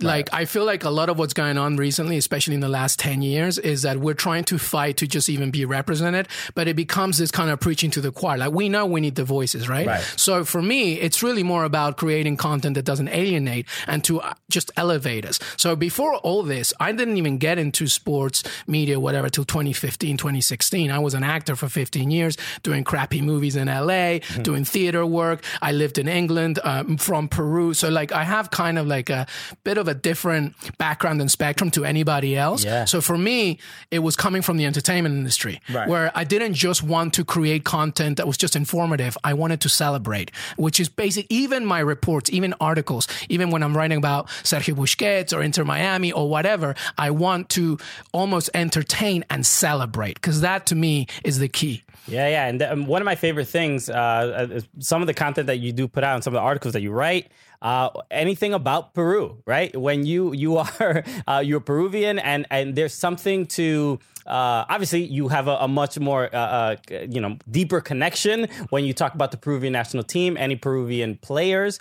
Uh, but like recently, you you sat down with uh, Edison Flores, uh, but kind of representing that, like because I think for a lot of people, especially uh, uh, in the U.S., they're like, I, I heard of Peru, but I don't really know what it is. Right, so right. so They all think it's like a different spice of Latino. Oh, are you kidding? When I first Yeah. moved to England, they thought I was Moroccan. So like, you know, Yeah, so, yeah, yeah. oh, so Peru's right next to Morocco. Okay, yeah. I just said, yeah, just to shut them up. Right there. Yeah, yeah. We won Africa Cup of Nations two years ago. exactly, exactly. We're so good. We win two continents. Mo Salah, he played, yeah, he plays Yeah, yeah, Peruvian. yeah. We taught him how. yeah, yeah, yeah. Ahora ya sabes.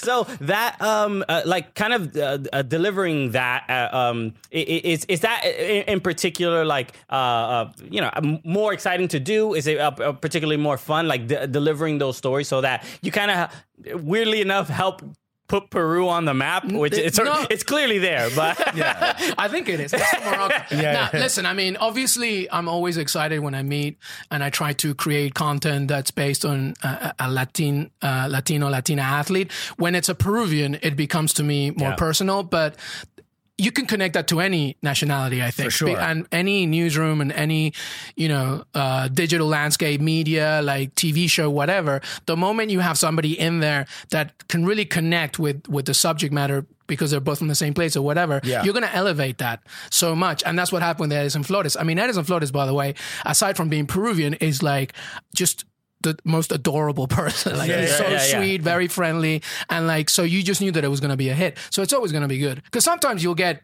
you know people you know regardless of where they're from and they'll just like be flat out boring. A lot of times, and this is a big issue, and it's something that I think helps us stand out. And I think you do a great job of this as well. Soccer players can sometimes be kind of dull. They've had a lot of media training. They've been told they're the greatest I say that all the time. And I'm like, you know, you get them. I think the the women players have so much more personality. I, I say that all the time. You want to get better content, just focus more on female sports because, like, female athletes to me They're- are like way more interesting. they're enigmatic, right. man. Every we had Ali Krieger on the show. She was funnier than any comic we've ever had on the show. And I was like, this is incredible. Sometimes you get some of these players that they've been trained at media for so long, they've been dealing with media for so long that they're almost like experts at giving you bad answers. Yeah, it's not even their fault. No, it's it's just the way that they've been cultured to let speak. But Yeah, I'm yeah. so with you. I mean, it's why listen why our sister Melissa Ortiz is doing so well, right? Yeah, like right, a right. former pro athlete, and now she's doing her thing. Like I, I'm totally with you, 100. percent and I think that's one thing you do really well is you help pull it out, especially when it's someone who's close to you, which I think is what we can I'm do. curious about your, your uh, especially during the the World Cup, uh,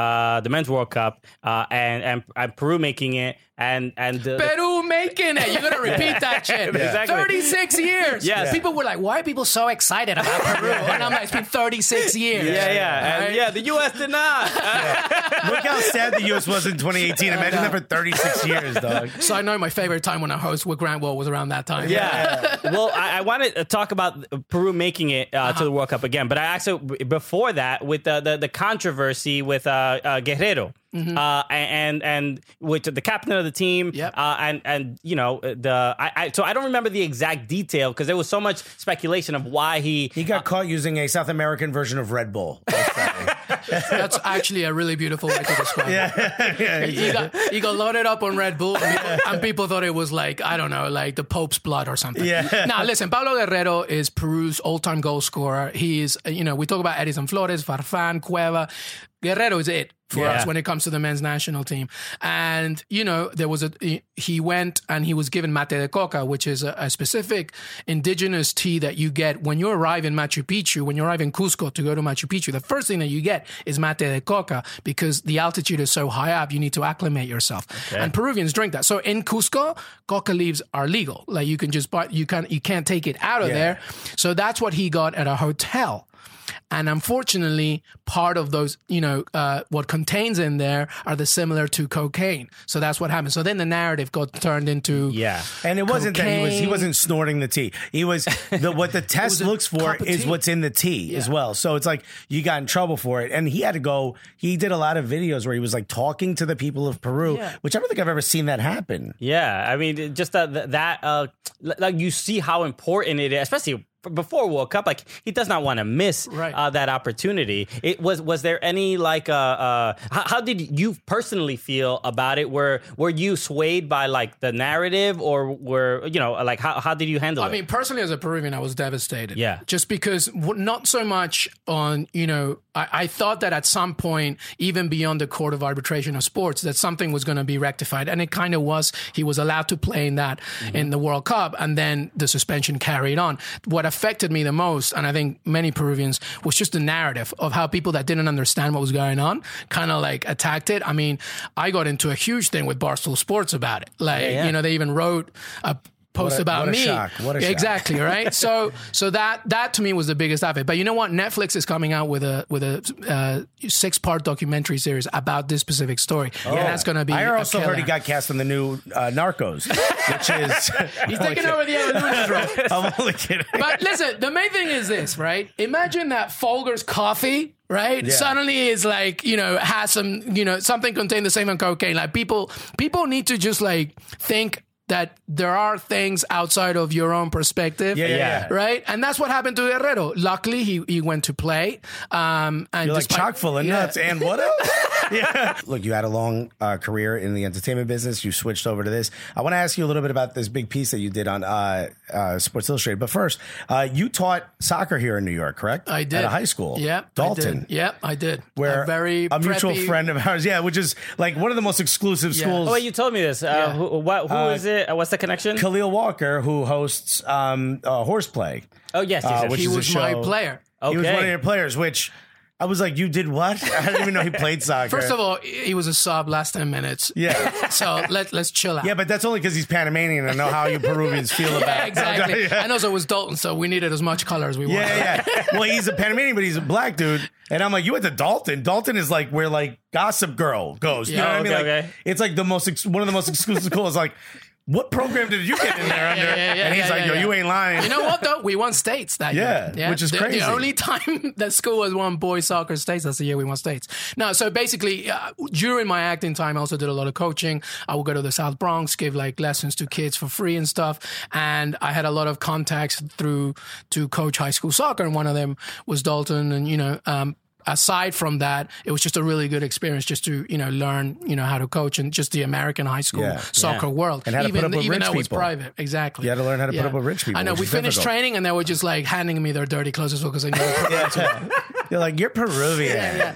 oh, I think. I know your cousin. Yeah. She's my nanny. Yeah, And I'm like, you're probably right. Yeah, you're like you're hard workers. You're like, oh my god, tell us what else I said Yeah, hi. yeah. Uh, but you did this huge piece about something that is connected to me, Miami, my inner Miami, not the club, but the city of Miami. Talk a little bit about this piece and what what this to me is like. This is the like a big moment in Latino soccer. I know LAFC and and um, and LA Galaxy have been a big thing for for Mexican American soccer, but for Caribbean and and South American soccer, this is a big step because of the amount of South Americans that are now living in Miami. What was this? What, what's this piece about, and sort of what did you get to cover in this? Yeah, you know what, man? And the way that you just phrased that was literally the reason why I wanted to write this. Um, obviously, we know about Inter Miami and, you know, just how they, you know, just the drama that went behind it, both good and bad, just the hard work. Building anything in Miami is hard, let alone a, a football stadium, Yeah. right? So, to, but to me, I wanted to create a story that basically was telling the story all the way from the fan to the owners. So I, I wanted to create a full picture because I wanted to do exactly what you just said, which is just like, even though we've had, you know, the Mecca right now, which is in LA, is heavily Mexican American, mm-hmm. whereas Miami is the mecca of Latin America most from the Caribbean and South American perspective. And the club is obviously that. Obviously, Rodolfo Pizarro is like the first, you know, key main DP uh, after, you know, Pellegrini and then, you know, Lucas Carranza coming in later, whatever. But this was really a story about the city. And I wanted to like talk to everybody, all the way from like the supporter of Vice City, uh, 1896 to David Beckham, Jorge Mas, Paul McDonough, Diego Alonso. I wanted Rodolfo Pizarro. I wanted to talk to everybody to really give a full picture of just what it feels for Miami to have soccer once again after Miami Fusion left, of course, and was dissolved. because I think this is what's important. I think for for Caribbean Americans, South Americans, mostly Latino Americans outside of that sort of um, like Mexican American, M- Miami is significant to so many people in Latin America. Yep. It's con- it's it's it's Latin America's New York. Yep. And I think I don't think people understand. I joke around about it being a Cuban city. We opened the doors to that city to become Latino. It is now infiltrated with a lot of Venezuela. Infiltrated sounds like a bad word. Uh, it's now it's luckily Who cares? we'll own yeah. that. Under attack by we took over. right. There are stores that say we speak English. That's how much I love Miami. It's true. It's. I mean, I'm not even joking. Yeah, yeah. You're not great. kidding. No, but, like, you're right. Miami is la capital de Latin America. Is that, that to It me, really is. It it's really our is. Hollywood. It's our. And I love that- it. A lot happens in Miami. So for Miami, and I asked Jorge Mas, how does it feel to have a club, Mm. knowing Fidel would never let us? And I- a lot of people were uncomfortable with that question. But to a Cuban, we understand where that question Right. comes from. To a Latino Americano, it's like, yo, we get to do this. We didn't get to do this elsewhere. We couldn't have done this elsewhere. We're doing it here. And for you to write that piece and make sure that all the points are covered, and that's super important, I think means a lot to a lot of people. So I just want to say thank you for that because I know how hard that was. No, I, I appreciate you, and that's I'm, I'm so glad that that's how it resonated because that's really what it was. Because there are better writers than me when it comes to like Yeah, but Grant Wahl st- could have done that story. he, he's like, he doesn't know. He's like, yeah, someone else who eats Yeah. rice. You know what I mean? He doesn't get it. Yeah. so I want to get paid. No, so uh, but the, the main component was that. Because like and to me what came out the most was just when I was talking to the fan, this guy Christian who I interviewed for the interview, and he was just saying, listen, like I grew up in Argentina, San Lorenzo is my team from Argentina, and I wanted my son to really feel connected to where he lives from a soccer standpoint, and thankfully now that Inter Miami's here, so for all the drama that's going on, and granted there's a lot, people need to understand that point, which is so important to that city to once again be called a football city. Yeah, that's why. I, that's like I, I appreciate your work because I, even for me, I feel like it helps me connect to like I, I'm Dominican. I go, you know, like it's difficult to be a Dominican soccer fan, like per se, because you you if you you're uh, the, the concept is like so strange to a lot of people. Uh, but even it it, it made Pero me. Real Madrid, compa. Exactly, Barcelona también, right? claro. but but even What a shock the Dominicans are sneaking in everywhere. Huh? what a real shock. Yo, Norwich got a got a Cuban, on it. Let's yeah, go. Yeah, Yeah, Oscar uh, Hernandez, O- he did Onel. Hernandez, right? Yeah. Uh, but but it, it, it made me care more about, uh, even though Dominican Republic is not a soccer nation, it made me care about, more about what is going on with the sport in the country because there there's people that have to fight against all the negativity about the sport. Even just like in the U.S., they deal with it in DR as well. The people that really, really care about it are, are obsessed, and that's why like like one of our biggest fans is an Orlando City fan, and he's Dominican Right. and stuff like that. So finding those the the the, the especially the, those Caribbean nations uh, that that are connected to the sport, and you help your work helps people kind of see that. Well, Yeah. I I appreciate that. I mean, I do what I can, but the, to me, what I like to just continue with the narrative is this: like this sport is growing, whether people like it or not. It's Yeah. happening. Like Yeah. this is the most played sport in the country. From a participation perspective, Right. more people play this sport than ever. And between the ages of like 12 and 25, this sport is it. So, and we, Latinos, we are a big part of that. Right. Yeah. So whether like it's Dominican or Cuban, Peruvian, like we're just helping this team grow. And stories like Inter Miami are a way for me to say not just like this is what's happening, but thank you. Because without us, like forget about it. Yeah. Is, is there any uh, um, f- a thought? I'm sure you have an opinion on it, but like you know, a lot of the the, the criticism of U.S. soccer is like that integration uh, with the Latino culture because it, it does seem like you have a lot of Latin Americans and clearly American citizens. Like, yo, get them on board, right? Right, Let's right. win a World Cup tomorrow, yeah, yeah. right? yeah. And as successful as the women's side is, I would say the same thing from that side too. Okay. How many Latinas are actually being inf- right infiltrated through that angle, right? L- listen, like even before I joined this, I I wrote about this and talked about this with the Guardian. Uh, one of my good friends, Les Carpenter, wrote a really good piece about there are nearly 60 million Hispanic, Latinos, Latinx community in this country, right? We have a tremendous amount of talent that's just completely undiscovered because it's ignored. Mm-hmm. You look at places like Alianza de Football that specifically aims to go to Latino markets. Right, right. You know, US Soccer for a long time didn't even do anything with them. Yeah. So it, there's still a tremendous amount of talent that's just completely being ignored. And it's ridiculous when you think about how powerful this team, this country can be when it comes to soccer. And also, of course, the pay to play system as well, which is just such a joke. But it's hard to look at the numbers and be like, there's there's there's Doesn't a make correlation here. There, it almost seems like it's on purpose, Right. You know, Yeah. that's something. You know, It- it is, though. I'm not It's- going to say it- you said it. Uh, we'll be right back. Hey, we I got don't more work for US Soccer. if he's still here. All right, welcome back. We are here still with Luis Miguel Echegaray. Sky rompiendo. Okay, we just uh, d- during breaks we're just dancing to Bad Bunny songs. Yeah, Uh, that's what we do.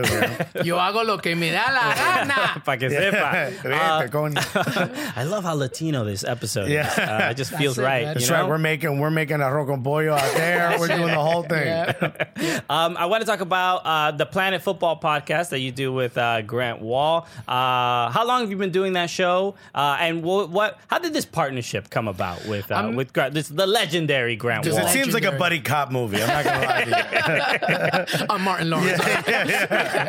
That's all right. I'll take it. Yeah. Uh, I mean, it pretty much started when I started working at SI. You know, uh, obviously SI has so many verticals and sports to focus on.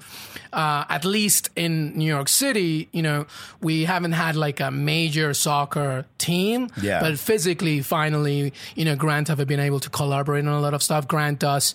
He was doing already podcast work before I came, and then we decided really we wanted to do some kind of combination, at least from an analysis perspective, you know, recapping games or whatever, and just a conversation on the sport. So it really pretty much started almost immediately. I mean, Grant and I, you know, we kind of have different uh, viewpoints or at least co- pieces of content that we like to focus on, Right. but we're very similar in the way that we see the game and the sport. Yeah, one thing I love, uh, t- I think when I, because I look, when I, uh, w- I would see Grant Wahl either w- when he would do TV spots or on Fox Sports coverage or whatever, uh, and I would read his work, but I never like, you know, eh, until I really was around Grant, I didn't know what he would be I like. thought he wasn't real. Yeah, you're just like, Yeah. because I thought the same thing too. He's just like this entity. Yeah. He's like Casper the Ghost. Like you Yeah. You know he's there, right? But he's also like wildly like professional and very direct, and he answers the question he's asked. I know, and then when you meet him, you're like, oh, he's he's chill as hell. Yeah, he's Yeah, a yeah. chill dude, but like, yeah, he's but he's like intimidating. He's like very tall. No, he's but, not like, You don't think so? He's like lanky in his Ah, very strange way, slender man. because we're man. Latino we're brown, man. yeah, yeah, yeah. Tall white people just scare us. Right, That's yeah. why Porzingis. First time I met him, I was like, "Whoa!" Yeah, like if Grant Wahl ever shows up on a boat, I'm running. I'm giving my passport Yeah, straight away. Because I know what happened the I'm last meant time. to be here, please. last time tall white people showed up in boats. but I think that's. Uh, but back to your point, I think that's it's a good contrast with me and him. Like when Yeah. you would do like Fox and stuff, I was doing. I did a show for Telemundo last year, so we're very different in that sense. But we kind of end up in the same spot. So the I think the presumption I had about uh, about him was like, oh, he's just like uh, you know, covers American soccer, j- typical kind of journalist guy, j- you know, it, it, uh, under the radar. But and then started getting to know him. I'm like, he is not under the radar at all. He is wildly critical. So are you, and you, and like to the point where I'm like, yo, someone's gonna get mad at you guys. Yo, Yeah. y'all need to chill a little Yo, bit. don't y'all want press passes? you know what? Normally, like in terms of me, like I don't care. Like I'll say whatever, but gr- gr- like you said, to your point, Grant like really has his heart out there. Because listen, the thing is, is like he's so passionate about this sport because he truly wants it to grow. Like so many of us. Yeah. So when he's critical, he's honestly even when even if he feels he's like making a mistake from another point of view, whatever, he's always talking because at the end of the day, he just wants to help this the sport grow, and that's what we're all trying to do at the end of the day. We're just very different. Yeah, yeah, yeah, Right? We're just very the way very you do it is very different. Yeah. I mean, similar to us, we're we're very different. But though I think the one thing that brings us together is we want the content to be funny. We want it to be entertaining, and we both have different ways of being funny. And you guys gel. yeah, and we gel very That's much, whether he likes it. or not. Uh, we gel. Yeah, yeah, yeah. Don't put gel on me. Chrissy was like, I'm like doing his hair. I said, we gel, bro. no, no. Chrissy was like, yeah, we we gel. Yeah, yeah. I guess if that's what you call it. He's like texting. Yeah, he's like, please get me out of here. Uh, what, when when you look at the content that you guys are putting out, uh, what is it that you sort of hope for when you're putting out? Because we know when we put out our content, we're like, oh, we want to be funny. When it's SI now or when it's Planet uh, Fútbol, what is it that you guys are hoping people get out of it? I can't really speak for Grant, but for me, it goes back to the first thing that we talked about. Yeah. I just I just want to help people understand the sport from a different perspective. Like if we talk about Orlando City, like I want them to know that they have the most underrated goalkeeper in the world in Pedro Gallese. Like I want them to know that if Inter Miami, I want them to know about the Latino and Caribbean background from that. If we talk about um, LAFC, I want them to know that it, you know, this team and this club succeeds because from a direct, aggressive approach with the Mexican American community in LA. Like I always want them to see it from a different angle. That's always been my aim. Always, always. And also I can't help it just because I was an actor for so long. Like I'm always trying to just empathize and just try and see the human aspect. So I may like that's why my things are less analytical and more aiming towards the emotional and the personal. Yeah. And it, you know, you need both, right? But that's always what I'm um, I'm aiming towards. And in, uh, in SI, you cover. You, I mean, you cover a lot of leagues. And, and uh, is there anything like at least for at least for us, we feel like we we f- uh, highlight American soccer Mm. a lot because we feel like it's the it's the it's the medicine nobody wants to take, but it's good for you, right? Like, you need this, right? But La Viva Peru. Every Latino, by the way, if you ever get hurt by anything, your grandma will be like, "Ay, toma Viva Peru. ah, yeah, eso yeah, va- eso te va." yeah. Which is legitimately Vicks VapoRub shoved into one Latinoism. Yeah. One Viva word. Peru. We just say Viva Peru. Like, I got, I got hit by a car. Viva Peru. Te lo voy a arreglar todo. is, is there any uh, league you uh, uh, appreciate covering more, or you feel like is it's more valuable to an American audience that that they you know they should learn more about this? I mean, that's a really good question. Obviously, I think that it's always, no matter how you think about or what you think about it, Liga MX and MLS are two leagues that should always, if you are a soccer fan in America, you need to really try and help understand, represent, celebrate. Now, I left Peru when I was 11 and I spent the majority of my life, at least in the middle of it, in England. So the Premier League is always going to be very close to me. Yeah. Uh, if you follow me, you know that I'm a lifelong Aston Villa fan. And like, so Premier League's always going to be uh, your boy Pepe Reina I the know. other day? Don't even. Right.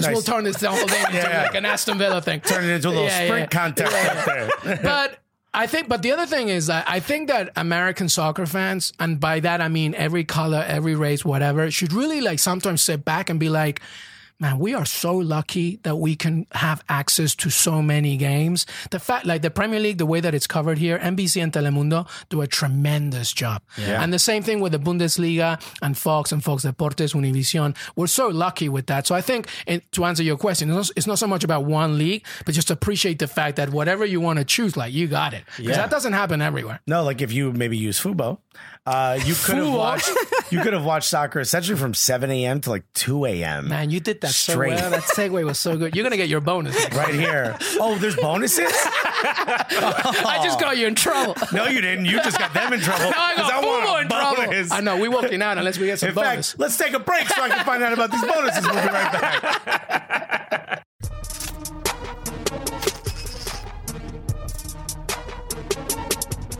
Did you know I was the vice president of the modeling club in high school? Okay, let's break this down because this one. First of all, this seems like a lie. Okay. 100% true. I will bring in my, my, What, my okay, yearbook. what were you modeling exactly? What is day to day? First of all- Day to day. What is what is a meeting like uh, for the at the modeling club? me and a bunch of hot ladies. Okay. Okay. and uh, it was me and like two other boys. Uh, we were suggested that we join the modeling club because if they didn't have enough numbers, they wouldn't be able to do their show.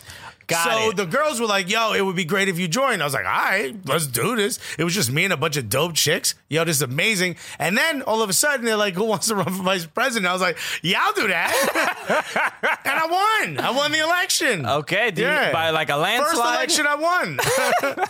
and I didn't even try to like finagle my way to the top. Okay, and uh, so that as what were Here's my duties? favorite part. Hold on. Okay. You know what the responsibilities are? The vice president of the modeling club? What? Not a goddamn thing. and honestly, I've never been more more more appropriately positioned for something in my entire life. Okay. And then you you you bought a bunch of clothes and you did a whole fashion show. And that's when a, a bunch of cops. The, my friend was looking for his special shoes that he was going to wear with his suit in uh in uh in his car, and the cops. A bunch of undercover cops, like, "Oh," they thought we were dealing drugs. And they looked through the whole thing. And my fat ass had to explain to this cop, no, no, sir, I'm a model. I almost got shot. I almost got beat and shot. Because I said, no, officer, He's like, I'm a model. And thank God I had the tickets to the model show. And the cop was so angry. He's like, Hey, yo, Johnson, get over here. You'll never believe it. These these kids are models. Yeah. And they're like, even the fat one? Apparently, he's the vice president. Yes, because I'm sure he was. he was just like you. You, you know that lying to an officer is a felony, right? yeah. Impersonating a model might be a felony. I just love that there were real drug dealers like a block away, like, get out of here, there's cops here. And they drove off with whatever it was these guys. I mean, I'm talking about like eight, nine caprices. Just Yeah, yeah. It was Man, wild. Dogs everywhere. it's it's just incredible. You can't even be, uh, you know, an honest model in know? Newark, New Jersey, without somebody thinking that you're a criminal. How dangerous is it to be a model in a city like Newark? Let me tell you, I almost died for the for the love of it. You know, it was the art.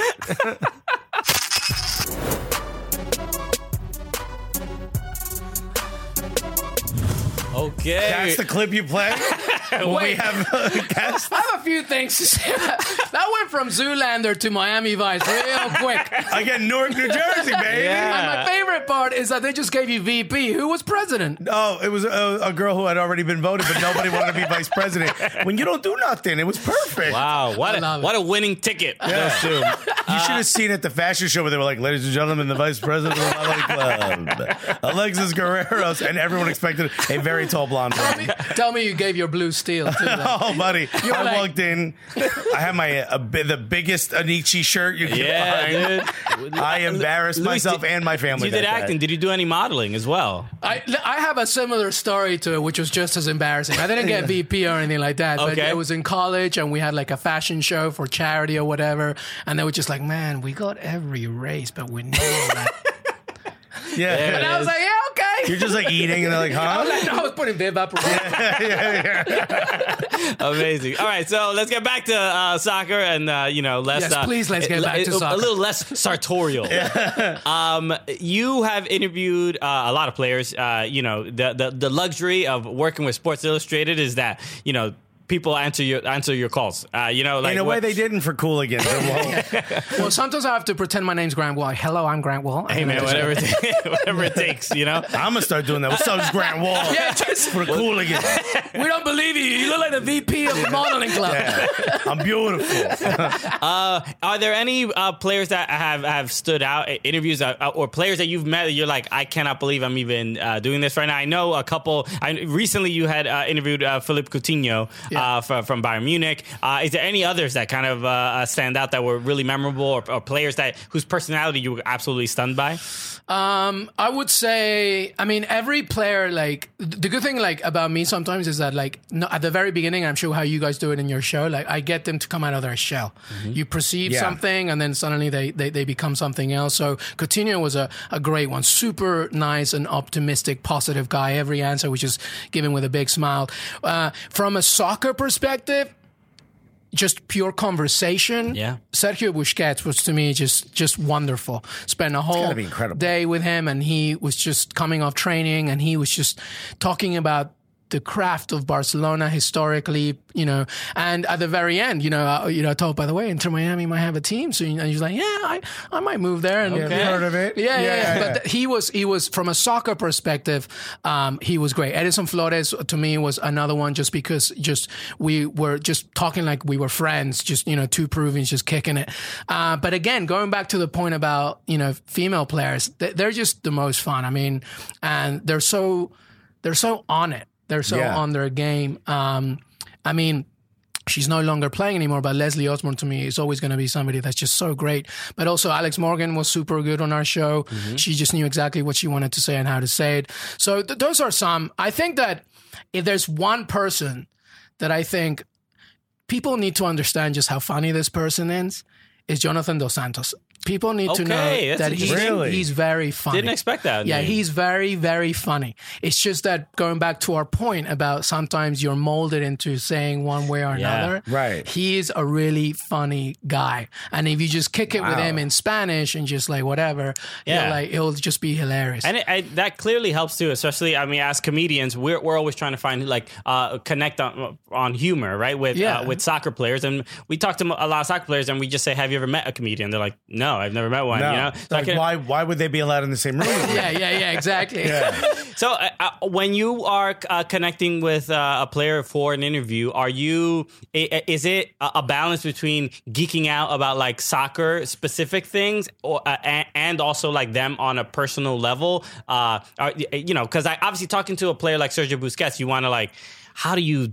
You're like a mastermind of, of the game, and like, uh, uh, how, do you pick their brain in that particular way? and also because you have a certain time, right? You can't. You have to be very smart about the time. Yeah. and that is the biggest obstacle that I personally have had with SI, where I've come, I come from a, a place like you. Like I want to bring the humor out. I want to empathize with the person, but I have a really good uh, editor uh, and Avi Creditor who really helps me. Like just be like. You know, l- let's focus on what the story needs to be about, and then you can like. So uh, it can be harder when you're not face to face or whatever. But Sergio Busquets, so what this is a tip for any any writer or reporter what I do is at the very beginning, before I even start talking about whatever, because one of the biggest problems with journalists and reporters is that they want to get straight into the story. They story. go right to business. You gotta Yeah. humanize. You gotta mm-hmm. make them feel comfortable. So to speak. Absolutely. Get in there. Swim around a little bit. Test the water. Una chelita, Yeah. some wine. Let the candle burn a little bit. Put you some know? Miguel in the background. Right. You're good to go. And then it might take you another way. I don't know. Yeah. But that's what I like to do. I like, so I, I- I start with a joke or some, or even just talk about them from a personal basis. Like if they, Edison Flores, for example, luckily we spent the whole afternoon with him at Audi Field, but I wanted him to feel comfortable because also a lot of the players that I talk to, 99% are Spanish speakers. So, you know, they might be surrounded by non-Spanish speakers. So I want them to feel comfortable. And usually what I do is um, I just talk about, you know, if they had just moved there, like how was the move and everything. So it just helps them settle a little bit. Still here with Luis Miguel Echegaray of Sports Illustrated. We're like the new Menudo. okay, making a com- Menudo 2.0 maybe, or maybe 8.0. Yeah, at this point, yeah. uh, I follow you on uh, on Twitter, and uh, and I know you're an Aston Villa fan. You had mentioned before. Uh, I think it was like every time I f- see Aston Villa fans, I'm like, why, why, How did that how happen? did that happen, right? And I We everywhere, baby.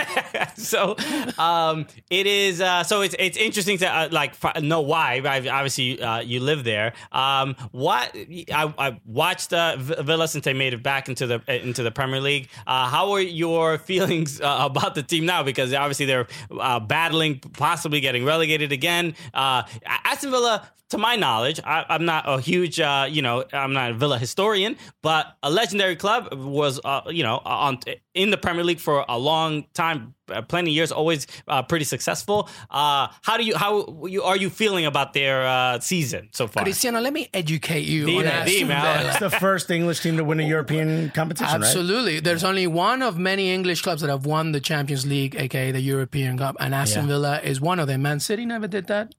Arsenal never did that. Okay. Okay. Aston Villa did that. Everton also didn't do that. Throw him under the bus. I will also remind everybody Everton definitely did not do that. what happened this past weekend, though, man? Oh, boy. No, listen. Um, I mean, we have to be realistic. Uh, this is this is hard right now. Even in a situation right now where I see it's eight teams fighting for relegation, is what I've been saying at SI for a while, and you can see it. I mean, all the way from even I I don't think Everton's in it, but you can see it. If you're in the 30s right now, you're fighting for it. The problem with Villa is that it we had to get rid of about 60% of our squad going into the Premier League this season. And so we had to spend a lot. So it's been a lot about gelling a new team that also accustoms itself to the Premier League. And we also lost two key components. Tom Heaton, one of the best goalkeepers in England, got injured. John McGinn, super John McGinn, Scottish midfielder, he got hurt. So it's been tough. I I, I still don't say never say never because we still have a game in hand, and if we win that, we're out of it. But the way that we're playing, especially after what we saw against Leicester City, I know that. Um, you know, there's still a few games to be played, but I'm I'm cautiously Right. optimistic. What's the reaction going to be to the, such a big loss? That's a, that's you want to see how they react. Yeah. That's what you want to Yeah. see. yeah, and the uh, As an Arsenal fan, we haven't lost since uh, Arteta. So Everybody's a freaking Arsenal fan. these. I'm a fan. I, I am very much a fan of uh, Jack Grealish. Uh, he is Super Jack. incredibly impressive, and most popular haircut in England right now. Right? I mean, He's got some flowing hair. Yeah. have you seen his calf muscles? Also, the shorts are wild tight. This guy knows what he's No, doing. you need to see these calf Yeah. muscles, man. It's like Adama Traore in each one. Yeah. man. Okay. I'm telling Oh, you. jeez. it's just a thick old cat.